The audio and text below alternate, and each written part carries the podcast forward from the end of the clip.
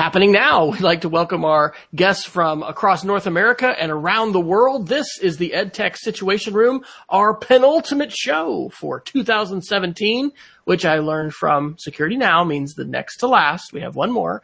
This is the episode number 78 for December the 20th, 2017. I am Wes Fryer coming to you from Oklahoma City, where I am the Director of Technology at the Casady School and enjoying our first week of winter break, which was highlighted yesterday by an almost complete day of playing Minecraft with my 14 year old and really not even, you know, bathing or getting out of my pajamas. So that, my friends, is vacation in the Fryer home. So joining me as always from a normally more cooler climate, Jason Neiffer. How are you tonight, Jason? I am well, sir, and I am coming from snowy Missoula, Montana. About uh, 24 hours ago, we started having freezing rain, which turned on and off to snow. And I hear, based on the weather, we're going to get a nice old dump of snow in the next 72 hours. So we'll have a nice white Christmas next Monday. So we're really excited about that. And um, I'm here in Missoula, where I'm the assistant director and curriculum director of the Montana Digital Academy, the state virtual school, of which we're uh, closing as of tomorrow for 10 days for the holiday break. So things things are slowly winding down here. And um, as uh, Wes, did you mention earlier? It's our penultimate, pen, pen, pen, that word you said? Yeah, penultimate. That's right. Penultimate episode. And as a reminder, we talked about this a couple of times in the last month or so, but next week, um, an hour earlier, we're going to have our end of the year review episode. We're going to invite some special guests in and talk a little bit about what happened this year in technology 2017. And I have no doubt that we will find a lot of interesting things to talk about with our panel. So we hope you can join us next week at uh, 7 p.m. Mountain, 8 p.m. Central Time, 9 p.m. East Coast Time, which is the reason I believe that we're going an hour early is to make sure that the East Coast time is not too much past um, us our adult bedtime. So we hope that you will join us next week for that exciting episode. Um, we do have something interesting to do this week, though. Um, I introduced Wes earlier today to the concept of Festivus. And for those of you that don't understand Festivus, 20 years ago in 1997, it's December 18th, 2007, or 2000, I'm sorry, 19. 1997 to be exact. Um, I was a young pup, just graduated from college, and the Seinfeld show, the sitcom that was so popular in the 80s and 90s, aired the Strike episode, which was part of its last season, and they introduced the world to a holiday called Festivus. And I put uh, some information in the show notes. You can go to www.edtechsr.com and see all of our show notes and all the links. I put a link to the Hulu version of the episode and also to a Wikipedia article, and it's actually based on a real holiday that one of the writers in the writer writer's room made up. But um, ever since I got into a classroom, I used to celebrate Festivus with my kids because it was a fun, silly thing to do. And as part of Festivus, there's an annual airing of grievances that we are going to take on here tonight on the EdTech Situation Room. And Wes and I are going to go back and forth and talk about the things that we have problems with with the ed tech and technology world in 2017. So, Wes, would you start us off with a grievance that you're going to air? Absolutely. So I guess we'll probably end up being, uh, you know, having grievances for those tools that we use the most and, you know, have the most insight into. So some of that is Apple. Apple, will you freaking choose two iPhone models and stop giving us a million choices? And by the way, maybe they shouldn't be a thousand dollars each, but we'll get to that later. But uh, it just reminds of the time when Jobs was gone from Apple, and you had all these different models, and he came in with this really nice two by two, you know, formula to say this is how we meet consumer home need. This is how we you know, focus on on enterprise and design, et cetera. So I think Apple is just a little bit too far strung out on their models, and it's too much for me to keep up with. Well, on that note, I also have a grievance for Apple. Apple, please create a Mac Pro that's worth buying. we complained about this on the show in past uh, episodes, but right now there's no viable option for people that want to buy a powerful desktop computer that's not attached to a monitor like the iMac. And ever since the garbage can Mac was released, which has apparently several technical problems, including power issues, heat distribution issues, and it's not user upgradable, which means unlike the old massive aluminum cheese grater Macs, you can't keep it going. In fact, I still have what is now a 10 year old iMac sitting in my office that's perfectly, I'm sorry, a 10 year old Mac Pro in my office that's perfectly fast because I was able to upgrade it to more memory and SSD drives that's still going. I wanted to buy a new Mac Pro years ago, but there's been no model for me. So Apple, get on it, create a user updatable Mac Pro that's worth the four or five thousand dollar investment you're trying to pawn off on the Pro iMac, which I don't think is a realistic deal for basically anyone in our listening audience. And my second is, um, at some point, do we seize a pole and fight each other, Jason? I think we wrestle, right? Are we supposed to do that? yeah, there's a feats of strength is what those are called. So okay, so we're going to be skipping that part of Festus. But uh, Apple, everyone doesn't want a more expensive phone. In fact, what what was amazing, I think, around the beginning of this school year was that the baseline iPad went from 16 gig to 32 gig and the price went down. It was incredible. And, you know, there's this thing called Moore's Law, which said we're supposed to be able to get equivalent computing power for less money. And I know that we're getting better, you know, phones and all this, but I just think we're going the wrong direction.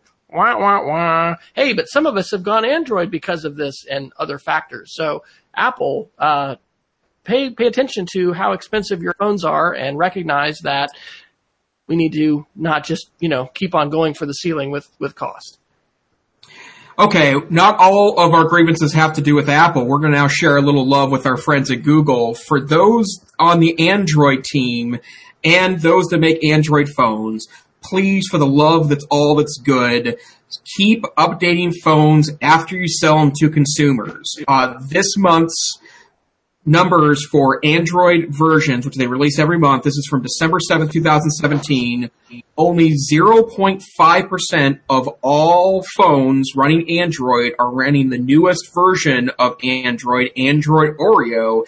And the reason why is because other than phones made by Google, manufacturers do not keep up with updates for their phones. The one thing is you probably listened to earlier this year, Wes and I have been going back and forth about phones. I kind of talked him into an Android phone and one of the things that he hasn't discovered yet is that they don't get upgraded very often. Often delayed and oftentimes canceled. I'm uh, uh, carrying a phone, that's three versions old. It's a, still a good phone, and I wish manufacturers would not only continue to update phones two or three versions in the future, but do it in a speedy and efficient way. Because I think it's hurting Android's growth because the manufacturers of Android phones aren't keeping with updates. Google, please fix this problem. All right. And before I share my next one, uh, I want to say to folks, I think we got a couple of live viewers out there. We do have a chat room on our YouTube channel that, uh, if you're viewing us live, you should be seeing. So please, uh, chime in on the chat room with any questions or comments that you may have. And I'm going to go to Microsoft next for my grievance and say, Microsoft, freaking ditch Windows. Give us a platform that's actually secure and that we can restore and re-image readily. Now, I will give a footnote to this that I uh, re-imaged a Surface Book this last week and we'll be re-imaging another one tomorrow.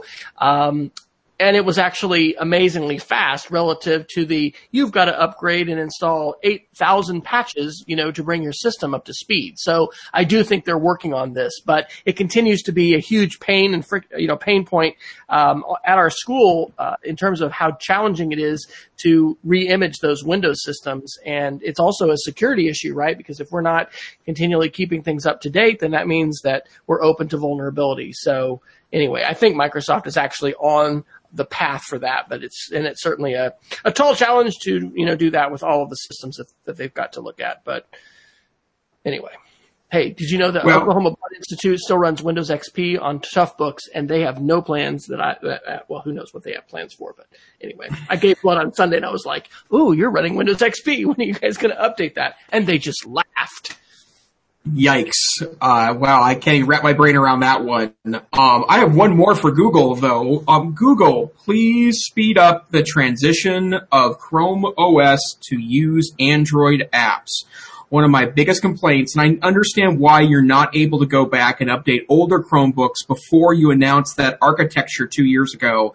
But there are many newer Chromebooks, and in some cases new Chromebooks, where you can't get Android apps either in the stable channel or some cases even the beta channel. And I think that's kind of ridiculous. I think with the amount of power and engineering that you have on your end, even if it's a difficult challenge to do that, you should absolutely 100% push uh, uh, uh, Android app adoption as quickly as possible on all newly re- released Chromebooks.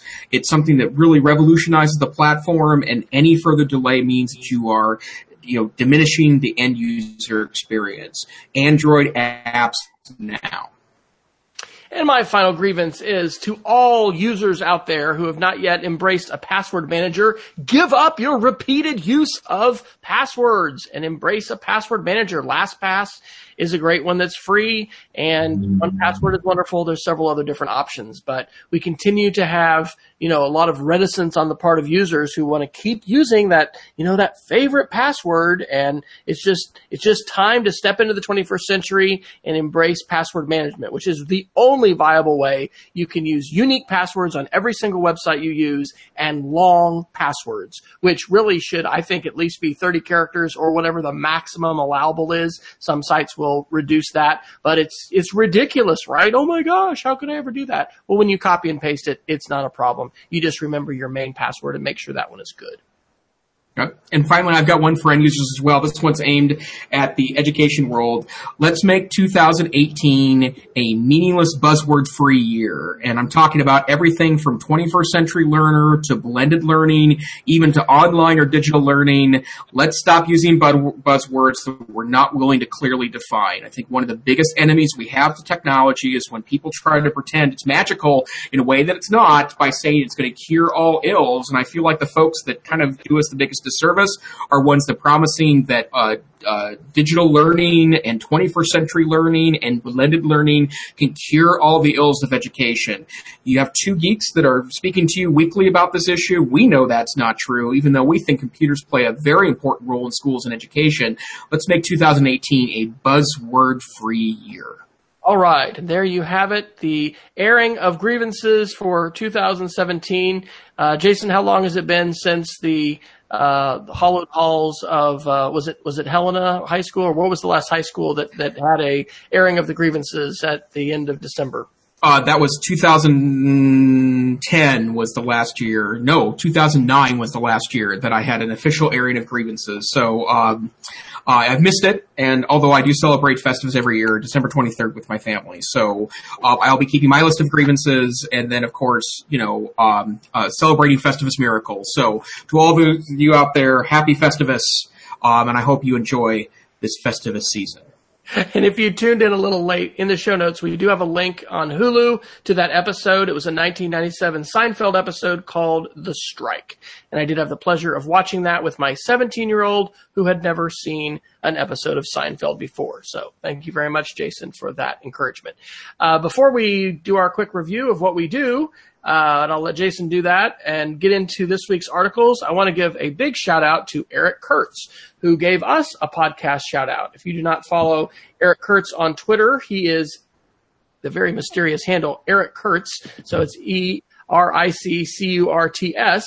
And he um, shared a link that has been retweeted a whole bunch, a lot more than, than most of my uh, tweets ever see. And it uh, was called 11 Great EdTech Podcasts, Learn and Grow with these awesome podcasts. So it's got 44 retweets and 92 likes, which is quite, quite a bit. And Eric is the author of Control Alt Achieve.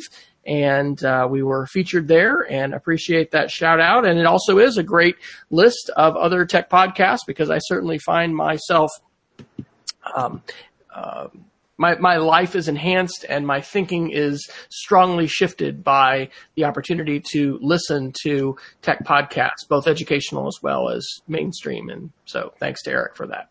Jason, what are we about tonight in this penultimate experience of 2017?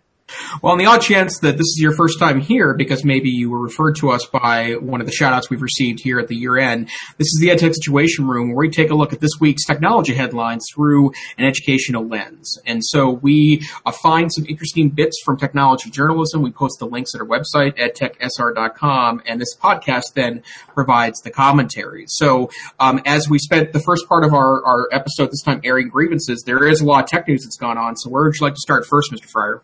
Well, I was the one to uh, drop in a lot of security articles, and I think I want to go to this Wired article from December 13th first, how a dorm room Minecraft scam brought down the internet. This is an amazing story, right? We've got multiple examples, and we may have time to, to talk about some of the other ones, of, you know, young people, teenagers, college age kids who are identifying vulnerabilities, in some cases creating them and this tells a story that, that made news because it was in an Anchorage, Alaska courtroom that we had some guilty pleas to this uh, Mirai botnet um, uh, hack. And what what happened here, and I'll just try to, to quickly summarize, is last year we had an unprecedented denial of service attack, uh, a DDoS, and a denial of service attack if I'm saying, I getting my acronym right? DDoS. Uh, so uh, it basically is a, a, ton of packets hitting a, a, website or a group of websites to the point where they cannot withstand all of that traffic and they're effectively shut down. They're not accessible and it, it ends, you know, the functioning of the internet for that computer or from people who are trying to access that computer.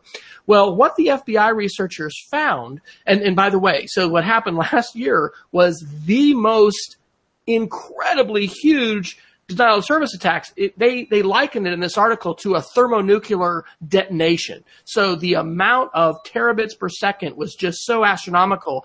As an example, security researcher Brian Krebs was targeted in Akamai, which is the set of redundant servers around the world that provides streaming for, you know, tons and tons of folks, had provided protection for Brian, and they said, Brian, we can't sustain this. We're cutting you loose. And Google had to pick him up. So it all traces back to a Rutgers University student and a couple friends who were running a Minecraft server and wanted to basically hurt their competition.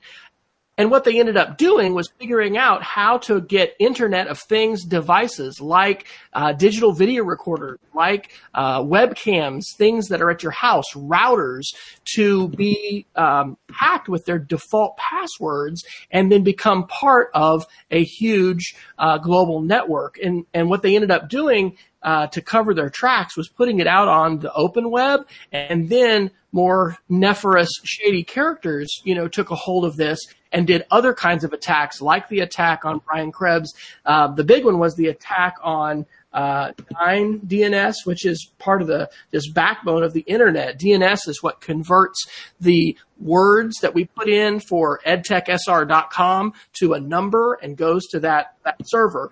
And so there's incredible statistics in this article. Uh, at, at, the peak, it, it, it enslaved over 600,000 devices around the world. And one of the biggest things is this, this represents, as they say, an existential threat to the internet itself, right? If these kinds of attacks are able to, to go on and, and go on at the scale that they are, um, actors who would want to could actually take down the internet. And so um, I think that it's a, a pretty big eye opener. And, uh, you know, I, I, just had not heard this. So, Jason, any of this news to you, or had you already kind of read this read this story about the Minecraft background of of Mirai? I saw an article referring to this and a little bit about the, I think some of the court action, but I, I didn't get past students. That's the much detail. This was a lot more detail. And of course, what's interesting about that is that, um, you know, with, with a lot of these, um, uh, well, what, what people are considering attacks, obviously there's lots of big things that are really are attacks, and the uh, the WannaCry thing was also covered in another article that Wes dropped in this week. Uh, the United States government is now uh, confirming that that their belief that it was North Korean hackers that engaged in that particular attack, which was a very significant um, cybersecurity threat. But you know, not everything is even nefarious at the scale that it is. And one of the things about the number of insecure devices that we have on the large worldwide internet, I'm talking about Internet of Things devices viruses. I'm talking about out of date computers. I'm talking about older hardware that has long passed its security prime. Um, little things can become big things very quickly. And so uh, it's no surprise to anyone that runs security as part of their school district, whether they have experience or background or not. They know that little things can turn to big things very quickly. But the bottom line is that we have to you know be, be conscious of it. And um, if you are intending to go into computer science and you're not considering security as a potential uh, avenue for employment you should seriously consider that because it's it's it's obviously going to be a massive growth area. And it's not just enterprises it's going to start to become homes and let's just tag on to that uh, BuzzFeed article from December 19th. Words of praise, but no forgiveness for hacker who stopped North Korean cyber attack. And they are referring to the WannaCry attack. But again, the story here is just amazing and worth repeating and talking to kids. And I'll, I'll mention what this has made me think of for our school for next year in terms of a white hat, uh, hacking club. Because the, the kid, uh, he's a, is a Brit, who figured out how to stop WannaCry. He analyzed the code, recognized there was an unregistered domain that essentially would function as a kill switch. And this was the most powerful ransomware we've seen on the planet. This thing was stopping hospitals in the UK and other parts of Europe from being able to operate. I mean, this isn't just, oh, you know, some some little fuzzy my stuff got hacked by Target and somebody may may get my information later. No, this was actually you know stopping um, you know important hospital and, and emergency you know kinds of things from ha- from functioning. So anyway, the guy who who say who who was the hero that saved this thing, he registered this domain name and got this kill switch and ended up shutting this thing down. He got arrested after DEF CON uh, for some malware that he had created and put online a couple years earlier. So the line, we've talked about this before on the show, it's like the Old West, like, is he on this side of the law or the other side of the law? I mean, this is the reality today with, with cyber attacks and cybersecurity, um, is that oftentimes, you know, the white hat today was a black hat yesterday. And what it's made me think of, and I'm going to visit with um, one of our, you know, computer science teachers. Um, I think we should be having a club for kids, right? To be able to say, hey, if you've got skills, I mean, I know um, that there's a lot I don't know about our network in terms of what's happening and what's going on. And so vulnerabilities, you know, pen tests, all this kind of stuff. Uh, we actually did, by the way, sign up for for a, a cyber attack, cyber insurance, um, you know, just prior to the holidays. And it's a reality that all organizations need to face. And in school, I think we want to help channel the skills of students in a constructive way. In fact, in that article, it talks about the U.S. Department of Justice trying to step up its outreach efforts to youth, right? Because if you've got computer skills, Uncle Sam needs you. And we need to be uh, aware of that at school and finding constructive channels for those students rather than just, you know, casting them out to, to gnash teeth in the outer darkness to say, hey, why don't you come in and see what you can do to help us? And obviously there's important, you know, layers of trust there if we're going to allow them to see, you know, the inner workings of our network. Um, but on the other hand, I think better to d- cultivate those relationships and help propel those students on a career path uh, forward rather than you know ignore ignore what's going on and and then possibly not have them you know with a constructive outlet. Yep, absolutely true. Why don't you continue on with a couple of those other security articles, Wes? Okay.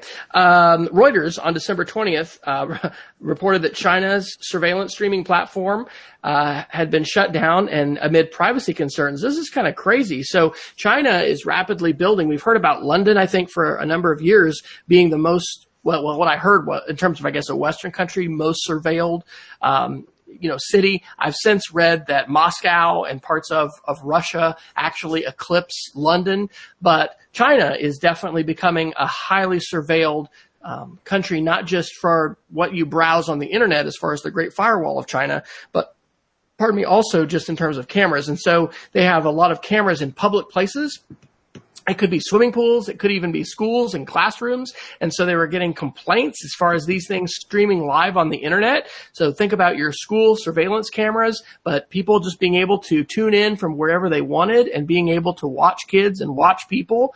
And so it's kind of a sign of the times, I guess, about where we are in terms of surveillance cameras and you know, not necessarily on a school level, but on a personal level, I've got some friends who picked up some Black Friday deals on surveillance cameras, you know, tossed them into their house, got them going, um, hoping that that's gonna, gonna be beneficial. Just be very aware of the importance to update and make sure those things are secure uh, and I would, I, it wouldn't be a bad idea to put a Google alert on the manufacturer of your device, right? Because if some kind of a vulnerability comes out, you know, or an update comes out, how are you going to become aware of that? That's not something we've been programmed to do with a smoke detector or a thermostat or other, you know, a, a toaster or something else that you get for your home. But it is something we need to, to get oriented to and to be recognizing. Um, and then the last one in that series is uh, from University of Michigan News, unhackable computer under development with 3.6 million dollar DARPA grant, and uh, this is from December 19th. And I guess what they're doing is DARPA, who we've talked about before on the show, the Defense Advanced Research Projects Agency, formed after World War II to try to prevent another Pearl Harbor like surprise attack on the United States. Um, they have incredible technology, which um, oh, Jake, Annie Jacobsen, who's the author of the Pentagon's Brain, that's all about you know DARPA and these kind of projects, uh, says is 10 to 20 years ahead of where we are as consumers. One of the things this computer is going to do, allegedly, is actually move the physical space where things are saved so that if that part of the computer is compromised, the the hackers won't continue to have access to that, and so they're trying to develop this unhackable computer. I don't know, Jason. You tweeted me earlier today about the, the something they said about the Titanic. Uh, you think this is a, a doable thing? The computer which cannot be hacked. I think the problem is, is that the, when you, whenever you advertise as something as being undoable, it automatically focuses extraordinary laser beams on, on your systems. And so I, I, I, I hope it's the case. Like it seems to me that we can think of designs that, that are less hackable than they would be otherwise. But the problem, of course, is that if you know, unhackable were truly achievable, I think we would have made some space there by now, right? We're 40 years into the personal computer revolution, and it seems like it's um, it's a pretty you know um, impossible dream to this point. Um, you know, even well-known security hawks uh, can't seem to lock things down as much as that. So I certainly hope we can head in that direction, but you know, we'll see you know, it's mentioning the Titanic makes me think of James Cameron in the movie, and of course, how this might not be nearly as exciting a movie, but it will be interesting to see if Hollywood will pick up on this, right? Like, even yeah. the U.S. Department of Justice, if they want to do outreach to the youth of America, um, yeah, I've seen some interesting U.S. Army and U.S. Air Force, you know, advertisements, marketing, and stuff like that to say, you know, come come join us and join our cyber force as well as our, you know, flying and fighting force uh, it'll be interesting to see if we'll have a portrayal of you know the heroic nature of of these kinds of investigations. That the first article I mentioned about the um, uh, the Mirai botnet guys in, in Alaska is pretty fascinating about the rabbit holes that the FBI went down in order to get the registered names and when they hit a VPN that was an outlet, you know, computer in France and, and all these things as far as privacy. But, you know, these, uh, these packets and these ones and zeros, they, they do leave footprints and we need folks who are, are savvy to uh, being able to to track those. So it'll be interesting to see if we'll uh, have any sort of the top gun of cybersecurity. I don't know that it will have quite the sex appeal of of uh, Tom Cruise and, and all of his co-stars. But anyway, we can only hope. Where, where should we go next? Well, let's start picking up on some of the kind of more traditional news this week. I want to start by focusing on Apple because there's some interesting things out about Apple this week.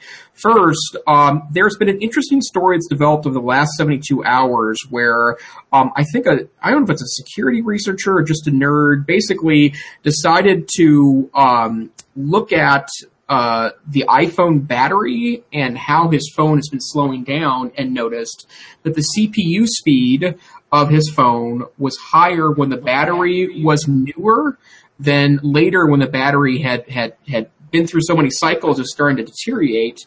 And then when you replace the battery, it, uh, you know, bumped back up in speed again. And what was deducted from that was that the iPhone is basically designed to become slower over time by design. And this is where it kind of diverges because there have been some media sources that have said that you know, basically the iPhone is planned obsolescence, right? It's supposed to basically uh, become worth upgrading in two to three years because it gets slower over time. And there are others that say that that's actually a, a, a very good call that Apple's making because it allows battery life to continue to be good to great, as Apple devices do have a great uh, reputation for that. Um, so in other words, the, the battery de- degradation issue is handled by Apple by slowing down the CPU. So first and foremost, I will say that that's been, you know, my experience too, that over time it feels like Apple phones do you know slow down. And that's not just the upgradability of them. Obviously newer operating systems are heavier and when they get updated they're going to be a little slower. But as a i guess a former iphone user wes is that your general experience as well I I didn't realize that it was slowing down. Definitely, I have learned about the importance of replacing the battery. Uh, we replaced a battery in our youngest uh, iPhone 5, and then I think in in an iPhone uh, maybe six uh, for our son. And one thing the article does point out is when you get a new battery from Apple, which generally runs you about 79 bucks, and if you're fortunate to have access to an Apple store, that can be a same day kind of turnaround. They can, yep. they can do that in, in store for, you know, in an hour or so. Um, you know, it, it, it does restore that full feature, you know, speed. So, um, but I, uh, in, that's interesting. I guess they're, they're, they're saying that it's going to take out the peaks. I, you know, some of the, some of the, the, the highest speeds. I don't know. I, I wonder how much, is this something that's happening with other phone manufacturers too? I've I, have i have never heard about this before. I guess I definitely you know definitely am been aware of the battery stuff because you see that right. You bring in your phone, they run this diagnostic and say, oh, you've had you know this many power cycles on your battery, and you're like, oh man, and right. when you see the the degradation. Have you ever heard of this before on other phone? I had not heard of this on other phones, and in fact, I did see an article earlier today that wasn't the one that I put in the show notes that suggested that Android phones just generally don't do this, but they're also much more terrible about battery life. One of the things that Apple is obsessive about is battery life, and so it doesn't surprise me at all that they're developing things in the operating system that allow for a better battery experience for its users. But I do think that uh, there's a couple of messages here. The first one, the fact that Apple has gone away completely from user replaceable batteries, usually for thinness reasons, right? They want to be able to make the phone as thin as possible. So building a battery that kind of pours into the leftover spaces in the phone is obviously a great advantage to them. But that's one of the reasons why um, I actually prefer the few Android phones that are left that allow you to replace the battery because batteries, you know, off the shelf, even sold retail are cheap. 15, 20 bucks is what would be a battery would cost if you bought it off the shelf. If you can replace it yourself, you can basically refresh your, your, your phone battery without worrying about the degradation part. And so I think that there's one place where Android tends to be superior. And I want to thank you, Jason, for the Geek of the Week a couple weeks ago, which was that Android battery article, because I read that and man, that has made a huge difference because just as this happens with folks, right? You install different apps, you turn on location services and you don't really realize what's running there in the background. And so what I have been doing, um, as that article recommends, is just turning on location services when I need to, right? We went down to shop somewhere and more we hadn't been today and boom, just pop, you know, click the button. Google Maps is on. It's happy. You know, sometimes if I'm going to do an Instagram post or something that needs to be location aware, then it'll, I'll pop it on. Uh, but that, that right there makes a huge difference simply turning location services off. And so shout out to that article and thanks to Jason a couple weeks ago because um, it's just even on my iPhone, it's stuff that I probably needed to be doing and just wasn't as aware. So um, you know, I'm I'm I'm glad to be more aware of this, and I think that. Uh, with, as is the case with all kinds of computing things, we need to recognize every device is going to have its limitations. Everything can crash. Everything is going to need some kind of of care and maintenance, right? Just like your your car or just yes. about anything else. Um, you know, maybe kitchen appliances may not, but you know, certainly things that you're going to be using as a daily driver, you know, you're going to have to do some investing in and you're going to need to, you know, do, do care and feeding. And so perhaps these kinds of battery upgrades are just something that we should assume that we're going to be able to do. And, you know, that's part of Apple's modus operandi, right? Back to your grievance on the iMac. I mean, you're paying $10,000 for a machine that you can't crack open legally and do any upgrades to. I mean, this is, this is the Jony Ive inherited from Steve Jobs modus operandi. And clearly when it looks at stock price and profits, that served Apple really well. But in the long game, which Apple is playing against Google, against Microsoft and others, um, I tend to think that, you know, the upgradable, moddable, uh, hackable device is going to, uh, is going to prevail in the end, uh, when you look at global sales, but it hasn't yet. So we'll see. Wes, I need to take a quick commercial break here. So if you wouldn't mind taking over for just a moment, I'll be right back. All right. Sounds good. Well, while uh, Jason takes a commercial break, um, I think I'll actually scoot down to an article that I put under the Google header um, from the G Suite updates from December 5th, 2017. And this is entitled Embed HTML and JavaScript in the New Google Sites. And I want to give a shout out to the, uh, the Google uh, Teacher uh, Tribe podcast. Um, I'll flip over here on my handy dandy Pocket Casts app.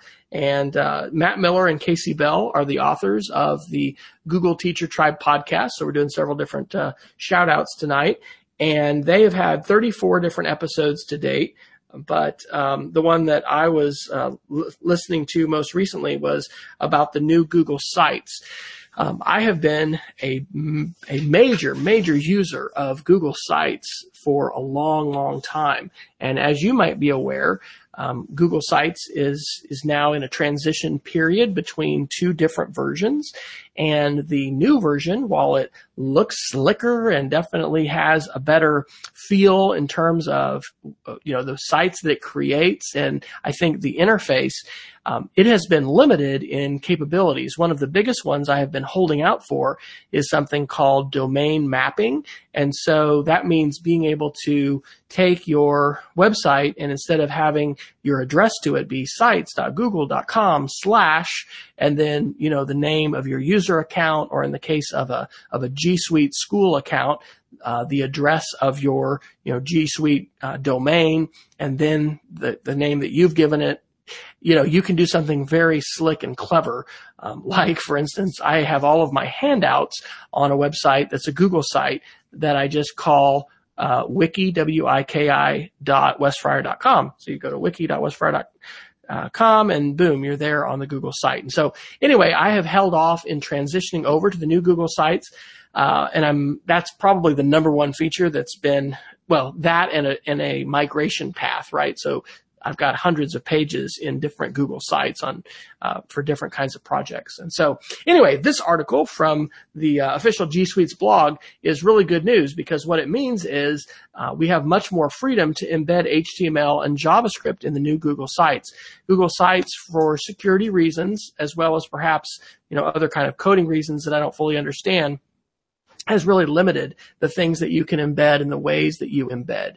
Uh, and so this is definitely good news and would encourage you to um, not only check that out, but also um, if you don't uh, already subscribe, um, check out the G Suite updates.googleblog.com.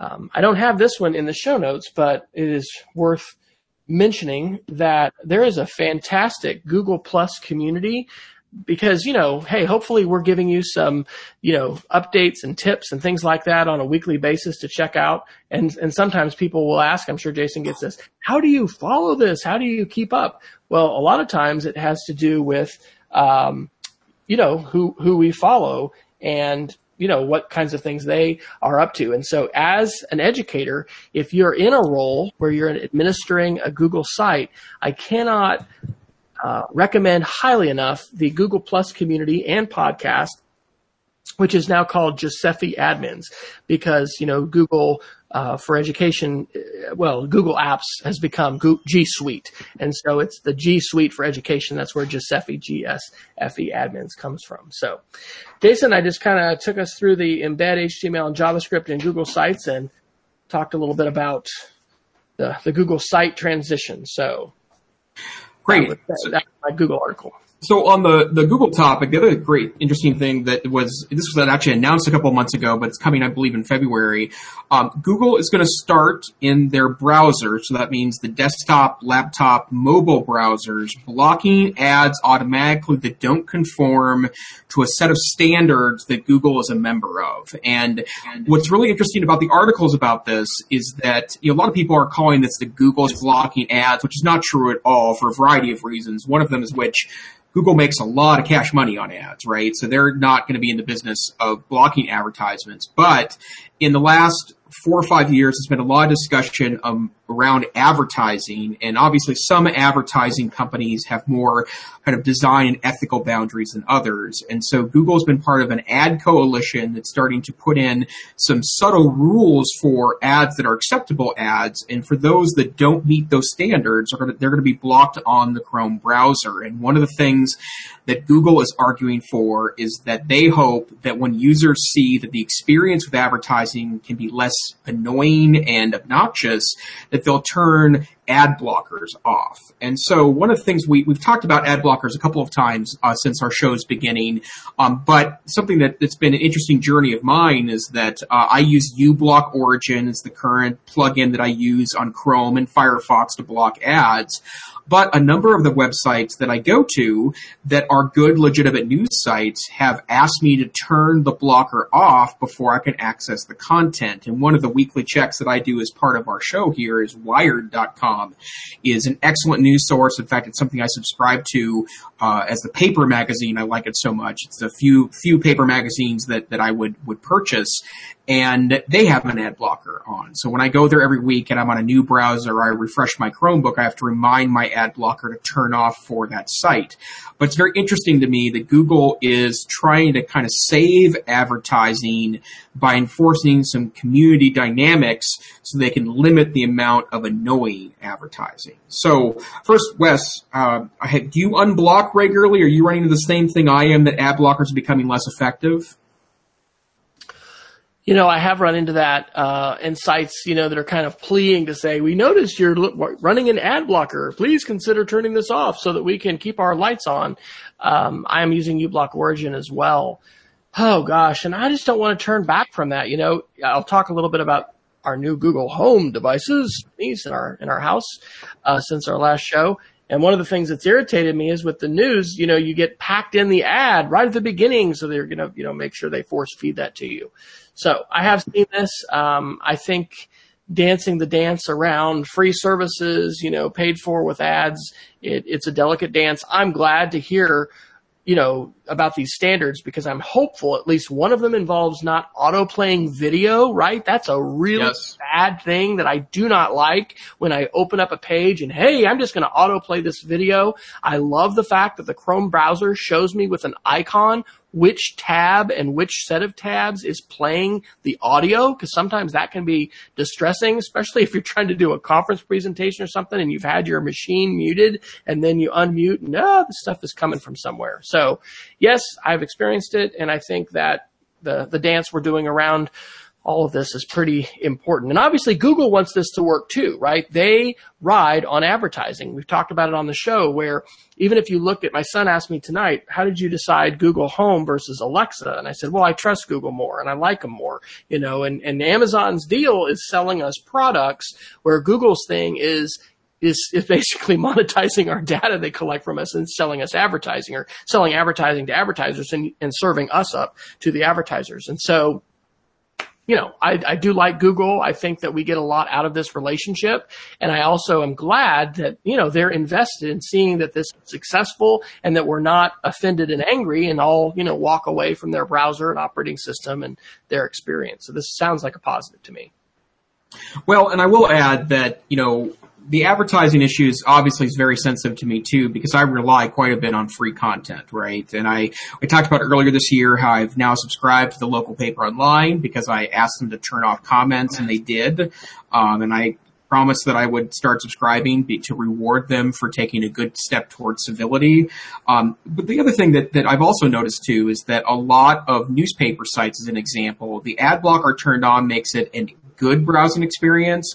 The ad blocker turned off and it's absolutely terrible. And I'm just going to call out my old hometown paper, the Helena Independent Record, which is a, a newspaper that's struggling. They they don't have as many re or obviously subscribers as they used to. They've cut the journalism staff down to bare bones, and they're they're they're a struggling newspaper. But um, you know, and I I don't purchase them because I don't live in Helena anymore. But the ironic thing about it is that I find their paper to be unreadable with advertising turned on. In fact, I just uh, compared the two to see if that had changed, and basically it goes from being a decent reading experience to an experience where two thirds, two thirds of the top of the page before I scroll down is large, obnoxious advertising. And like, I always feel like there has to be a better way. So if Google can get together with other ad servers and provide a better experience for end users, I think that's an important thing that we should reward. That said, you know, it's, it, I also don't want to drive free content out. Uh, if anything, we should be funding more journalism, more sites that, that work on the things that we need for a functioning democracy, but I'm not quite sure if advertising is going to do it. And I'm not sure these articles are in the, the show notes this week, but I was reading some things this week about different websites that are ha- taking a balanced approach where they're not saying we're fully, you know, ad um, supported, we are going to have some advertising, but then we're going to we're going to go after subscriptions and we're going to go after you know high quality you know niche content or the kind of things you're going to want to pay for. And I think that's vital. Um, this reminds me of our our essentially Google Summit. It was G Camp OKC, but it was the Google conference that we hosted the first Saturday of November. And one of the breakout sessions I was able to lead was titled YouTube Tips and Tricks. And I asked people to just, you know, at the beginning, take a couple minutes, introduce themselves their neighbor, and talk about their number one biggest pain points with YouTube. And what do you think that was? Advertising, number one. And 75% or more of the probably 30 or 40 folks that were there maybe maybe I'm exaggerating, maybe it was 20, but whoever, you know, they did not know about uBlock Origin and they were not running an ad blocker. So from an educational standpoint, for sure, right? Bring back our articles here to the educational lens if as a classroom teacher, professor, anyone, you know, talking with students or, or any kind of learner, if you're not running an ad blocker, you definitely need to. And this is a reason I think not to show YouTube videos through your Apple TV or even your mobile device that which may have more limited ad blocking capabilities, do that with your desktop Chrome browser using an extension like uBlock Origin. I'll be sure to drop that in into the show notes because I, I, really think that was one. I think Ben Wilkoff might have shared that along with Tab Suspender and uh, Extensity, which is uh, one that, that easily make you know lets you turn stuff on or off. Um, you know, it's those are important things to know about and to share. And let's not assume if you're listening to this podcast, you're probably you are at some level an ed tech geek, right? Because you're listening to a tech podcast. Probably most of the teachers at your school and at mine are not listening to shows like this and they may not know about this. And this is, this is something that can change the game in terms of sharing content like YouTube videos with students to be able to turn those videos off and make the experience, you know, digestible and, and relevant, not, oh crap, we have to watch this ad now for 30 seconds. Yep, absolutely true. Uh, where to next, Wes? Why don't you pick? I kind of did a whole string of security articles, so why don't you okay. couple? Great. Thanks for the break there. Um, uh, well, here's just a sad note. Um, last Friday, rest in peace, AOL Instant Messenger um, was shut off for the final time, and a uh, moment of silence for AOL IM. Do you have a graveyard for these things, Jason? Do you keep? Uh, I, I, I, don't, but I did do something on Thursday night. Uh, I did try to get in my old AOL Instant Messenger account, which was from the late 90s. Uh, my username was Viva La Norm. And um, I tried to get into it, and when I couldn't figure out my password, it sent something to my old Hotmail account, which would have been, you know, uh, 18 years ago, right? I haven't used Hotmail since Gmail was available, basically. Um, and then I had a, my own personal email server for a while and then jumped on Hotmail and never looked back. And um, sadly, I was not able to get on for one last um, one last hello uh, to to AOL IM. But it was my first instant messaging service. I still remember in the mid '90s when AOL was the hot property, and I would dial into my five hours a month and engage. All right. Hey, while you take a, a drink break, I will jump up to one of your other Apple articles. Um, this is from The Verge on December the 20th. Apple might combine iOS and Mac apps next year. Wow. Um, you know, one of, one of Jason's grievances uh, was was wanting to accelerate that process for Google of merging the Android and the Chrome worlds. I think this is super interesting. Um, we've had you know the development. I'm trying to think of the word where you've got universal. I think app where it works on iPad and it works on on the the iPhone. And we've been seeing, right, with this app store. I mean, I continue to be plagued, you know, by these pop-ups that are reminding me, hey, update, update. And by the way, from last week's show, if you're running High Sierra and you haven't, you know, installed your latest update, there was a root user hack, which was a vulnerability, which was a really big deal um, that required, I think, local access to your machine in order to do it. But anyway, we all need to be patching our devices regularly. So the, this whole tendency of, you know, the desktop machine seems to be moving towards the mobile in terms of the app store is, pretty interesting. Do you, do you find this a viable rumor, Jason? And, and can I, uh, you know, bet, bet my money in Las Vegas right now that we're going to see a, a combined developer announcement in June at, at WWDC? Um, I do, although I have to apologize. My eyes are watering up now. I think I'm still a little verklempt over AOL. I am dying, but I do think it's very viable because I do think that there's some thought to the fact that Apple in its back pocket might be trying to create like a ARM based processor laptop. So in other words, iPad chip with a laptop form factor. And this laptop is right here, right? Yeah. This has an A7 in it. That's yeah. actually why we're not, you know, video conferencing on it right now because it's not quite the horses that an Intel chip is, but interesting. Well, and I could see a I could see a world where they keep they they issue a laptop platform that's not unlike the Surface, or I'm sorry, the Windows 10s system or the Chromebook system for that matter, where there's a limited app store that you can pull from, and Apple utilizes kind of that cross-platform piece. And according to that article about the merge of the two, that basically they would allow developers to pick the platforms that can go onto based on one code base. So you can say, I want this available on the desktop OS and the iPad OS and the iPhone OS so that it goes across. And I would assume that uh, also becomes ultimately true for then for the TV OS that goes in the Apple TV. And I think it's a very interesting prospect. And one of the things that I feel like that Apple's doing a little better, little better job on the Microsoft, for example, is that they are trying to find ways to take hardware and reinvent it a little bit so that it can be faster with, with, or I'm sorry, more long lasting with battery. Not unlike some of the work that Microsoft is doing with the ARM based Windows that, that they announced last week where they're claiming 36 hours of battery life, um, on a slower but a much more efficient processor. So yeah, I'll be curious to see that. And I do think that's an innovation that that would show some sign of life over at, at Apple Corp.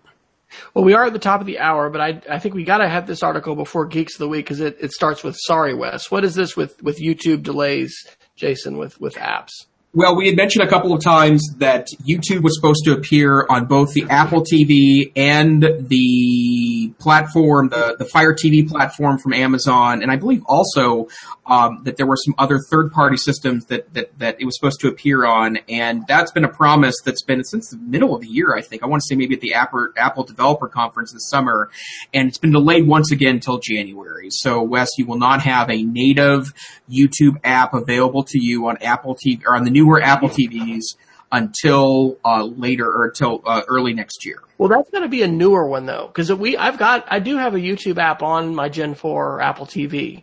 Um, I wonder, does this have something to do with the fight that, that we've been seeing with with uh, Amazon? And there there was some stuff we had last week. I don't think we talked about where you know Amazon and Apple have been have been arguing, and and Apple was going to actually pull um, some of it. So yeah, Well, maybe, I- oh, maybe, maybe- oh, this is the service. This is Yeah. what that is. Yeah, this is the the TV service. Okay, Yep, so yep. all right, So- that's that's So we'll see. Um, and you know, and I, I do think that you know that the sad part about these kind of ecosystems building up is that you know the users lose in the end, right? And so if everyone's stuff works on everyone else's stuff, it means you can pick the best hardware and best software for your particular needs. And so I do hope that Google uh, decides ultimately to allow things like YouTube, the most popular video service in the history of the world, to exist on every platform where it needs to, because I think that only helps YouTube and in fact helps the end user even more. All right. Well, let's do some uh, geeks of the week, and then we'll get out of here for this penultimate show. Um, we do want to remind everybody, though, that next week will be an hour earlier, and we should have some special guests joining us for the 2017 EdTech Year in Review. But for my geek of the week, um, actually, I'm going to do a couple. Uh, the first thing is. Um, Jay, or sometime, Jason, I'm going to have to introduce you to my Oklahoma City Jason friend, um, uh, who, um, well, it's actually it's not not a Jason friend. His name is James. It starts with a J, but J E D Jed is his handle. And I got haven't seen him for a couple of years. He used to be the tech director of OneNet, our state network, and now he's part of an Internet Two consortium that's multi-state. And anyway, just a, a delightfully geeky guy who loves Android.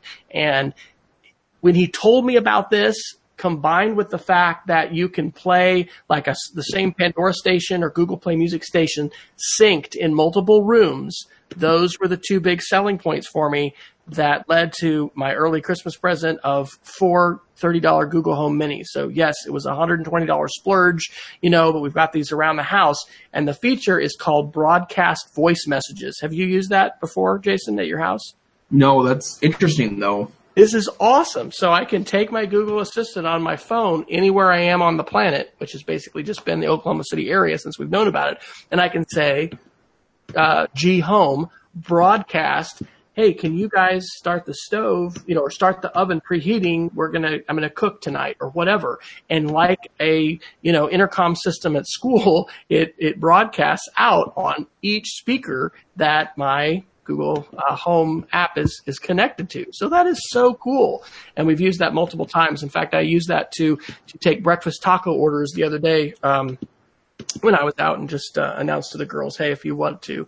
Uh, order a taco, you know, text me right now what you want. And so it, but it's a game changer, man. Not, not for taco orders, but like we've cut the cord in terms of having a phone line. So our kids actually do not hardly they don't they don't know a world where you have a you know multiple phones in your house that ring and somebody has to pick it up and say you know Fryer residence this is Sarah speaking. May I help you? Like that that has not been part of their childhood.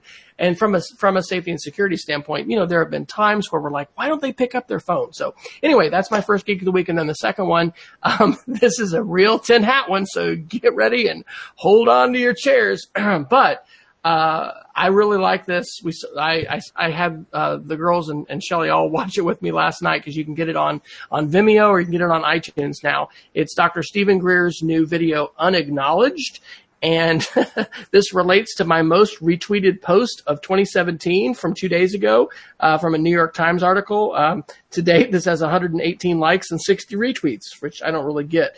Um, there's an article called Glowing Auras and Black Money, the, the Pentagon's mysterious UFO program.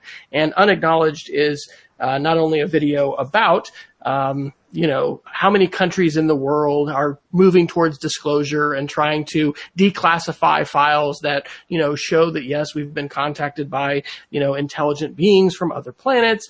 Um, but it actually goes deeper into the constitutional issues here with um, unacknowledged special access projects and, you know, some pretty cool stuff that is, uh, you know, about, um, uh, what is it called? Um, zero, sum energy anyway, it gets into it gets into energy and multidimensional travel. Pretty cool stuff. So yeah, there you go. Unacknowledged, your 2017 documentary recommendation from Wes. There it is. Well, I have a pretty simple one to offer this week, and I noticed this earlier today that uh, a very popular app on the Android Play Store is it's called Nova Launcher, and Nova Launcher is, and, and for those of you that are, that are iOS people, one of the things that is a really great thing about Android is you can really change the user experience on an Android phone by installing what's referred to as a launcher. And a launcher uh, essentially is a skin that allows you to kind of re-envision what the phone looks like. And there are literally hundreds of launchers available. And in fact, you can do everything from you can make your, your Android phone look like an iPhone, for example. In fact, a lot of fake iPhones you can pick up in countries where knockoffs are very common are actually Android phones that have an iOS skin on it to make it look like an iPhone. But my favorite launcher has been for some time now the Nova launcher, and the Nova launcher allows you extreme customizability so you can create the experience that you're looking for on your phone. Nova launcher is free, but for I think it's four dollars and ninety nine cents, you can actually purchase an upgrade for Nova Launcher Prime that adds a lot of even more tweaks that you can utilize. Well, it just turns out the Nova launcher is, is, is six years old this week, and so they discounted the Prime version to ninety nine cents, which means that you can get it forever because you can put it on limited numbers of phones. And I love the fact that I can, you know, figure out what my phone looks like, um, and then save that from phone to phone. In fact, when I go to a new phone, I just download the uh, XML file that has the launcher look that I like. I install Nova Launcher again, restore that look, and then my phone has all the icons where I believe they should be located at, and installs them all for me, um, easy peasy. So Nova Launcher, 99 cents right now to get the Prime version if you don't want the Prime version, the free version is pretty functional, allows you extreme customizability on the Android phone system. Unmute now, it tells me. Very good. Well, thank you, Jason. And for those that are ready to read as much as they can from Jason Neiffer, where should they point their browsers and their devices? I am on Twitter at Tech Savvy Teach. I'm also the NCCE Northwest Council for Computer Education Tech Savvy Administrator in Residence, where you can see our blog at blog.ncce.org or find us on Facebook, NCCE Ed Tech or uh, NCC on Facebook, where we're starting to post some great information about our February conference in Seattle, Washington, February 14th and 16th, with great featured speakers. I'm, of course, a featured speaker there, where I'll be presenting on everything from building effective and scalable online learning programs to a look at the 30 best tools I've seen in the past 12 months, our famous 30 in 50 segment, which happens at NCCE. What about you, Wes? I am W. Fryer on Twitter. I'm in the midst of what is generally a hugely traumatic and very lengthy process of switching uh, web hosts for my virtual private server, my VPS, and so I'm not actually going to be posting anything new uh, until that transition is is done, which I was hoping was going to happen this week. But normally you can find me updating speedofcreativity.org. Uh, in the meantime, you'll just you know see me posting stuff on Twitter at W Fryer. So we are the EdTech Situation Room, your pretty much every week podcast breaking down headlines from the technology world from an educational focus. You can find all the information about our podcast, all of our links at edtechsr.com. Edtechsr.com slash links will take you to our Google document that has, as always, several articles that we did not have time to cover this week, but you may want to check out on your own. We also are uh, always sharing archived versions. And so in addition to subscribing to our YouTube channel, you can download 32 kilobit, about 12 megabyte in, in all uh, hour long, hour and 10 minute episodes to your mobile device. And you can also download 360p, which works out to be about 200 megabyte video versions if you would like to watch us in action. So until next time, we want to encourage you to stay savvy and stay safe. Remember next week, pardon me, for our final show of 2017. It will be an hour early, and you can always follow us on EdTechSR on Twitter to find out about the latest changes as well as link to the live stream. Thanks so much for tuning in, and let us know if you've got comments or questions.